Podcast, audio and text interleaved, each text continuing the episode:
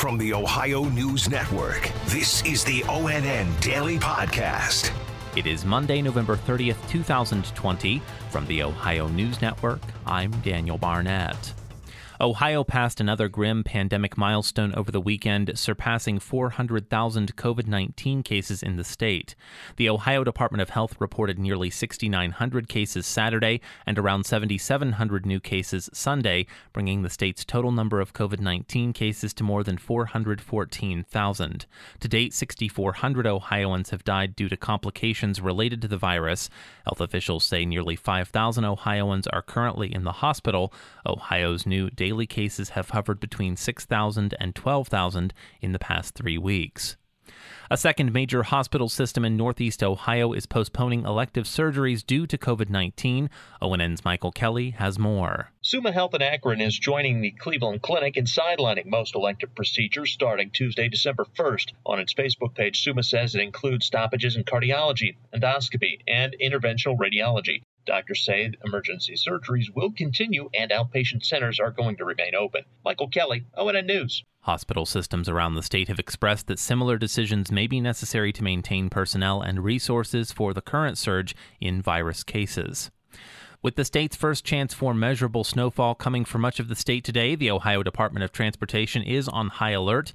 Brittany Bailey has more with ODOT spokesman Matt Bruning. That means having 3,400 drivers and 820,000 tons of salt across the state ready to go. But the forecast for this particular storm has the experts making some calculated decisions. There's a little bit of a challenge with this particular storm system. Uh, the forecast is that it's going to start as rain. So what that does is that really kind of limits our ability to pre-treat in many areas. But the good news is our pavement temperatures are very warm right now, so we won't have to do a ton of that pre-treating. Last winter, ODOT crews drove more than 5 million miles, which amounts to more than 230 trips around the earth. Crews used more than 400,000 tons of salt and more than 13 million gallons of liquid deicer.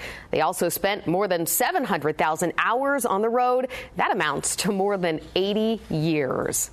I'm Brittany Bailey. There is only one month left in Ohio's legislative calendar, which means lawmakers will be considering a slew of bills to send to Governor Mike DeWine's desk. The Columbus Dispatch reports that during the lame duck session, Ohio's GOP controlled legislature is committed to limiting the ability of DeWine's administration to impose health orders on both Ohioans and their businesses during the pandemic. DeWine has promised to veto any legislation that hampers his ability to respond to the crisis, calling such proposals dangerous, but lawmakers say these bills would provide provide needed checks and balances to DeWine's power. Legislators have yet to act meaningfully on any bill that would repeal or replace the law behind a nuclear bailout bill at the center of the state's largest ever bribery scheme. After former House Speaker Larry Householder and four others were arrested in July, DeWine called House Bill 6 forever tainted.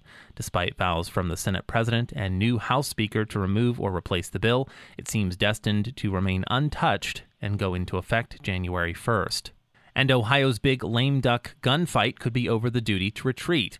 Pending legislation would expand where Ohioans can shoot in self defense, defense of another, or defense of property. Another bill would allow teachers to carry guns inside of schools without police officer training, while yet another bill would lower the age of legal possession from 18 to 21 and allow guns in bars. Governor DeWine has repeatedly pushed for common sense gun restrictions since a mass shooting in Dayton last August. Local doctors say if you traveled for the Thanksgiving holiday, your best option is to get tested once you return. Tracy Townsend has more with a suburban Columbus physician. Dr. Leela Javidi says you should quarantine for at least 14 days if you were exposed to someone who tested positive. We have to keep in mind nobody is telling you to be a perfect person. And we all know that there's risks and benefits to everything we do.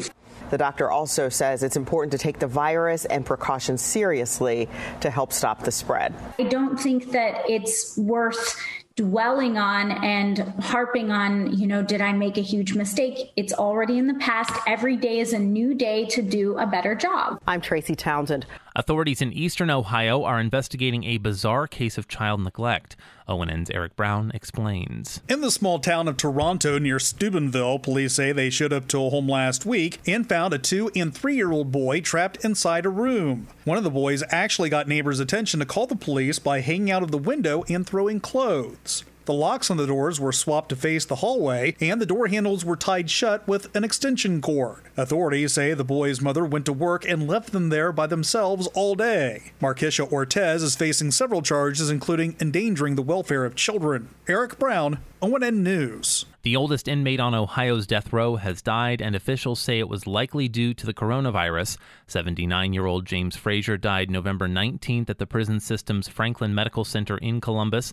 Cleveland.com reports his attorneys had sought to block execution, saying he suffered from dementia and had little idea where he was. Frazier had been sentenced to death in 2005 for killing 49 year old Mary Stevenson during a robbery in Toledo. She was killed in March 2004 when Frazier strangled her, cut her throat, and fled with two of her purses. And one of the companies working on a COVID 19 vaccine is ready to ask for emergency authorization from the FDA. More from Tracy Townsend. Moderna says its study results from the weekend confirm that the vaccines offered strong protection from coronavirus.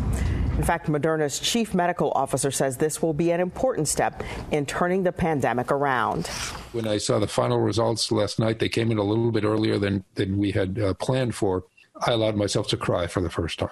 Moderna says the vaccine comes with a good safety record and leaves only temporary flu like side effects. I'm Tracy Townsend. Special thanks to affiliate station WBNS TV in Columbus for their contributions to today's newscast. I'm Daniel Barnett on the Ohio News Network. This has been the ONN Daily Podcast, a production of Radio Ohio Incorporated on the Ohio News Network.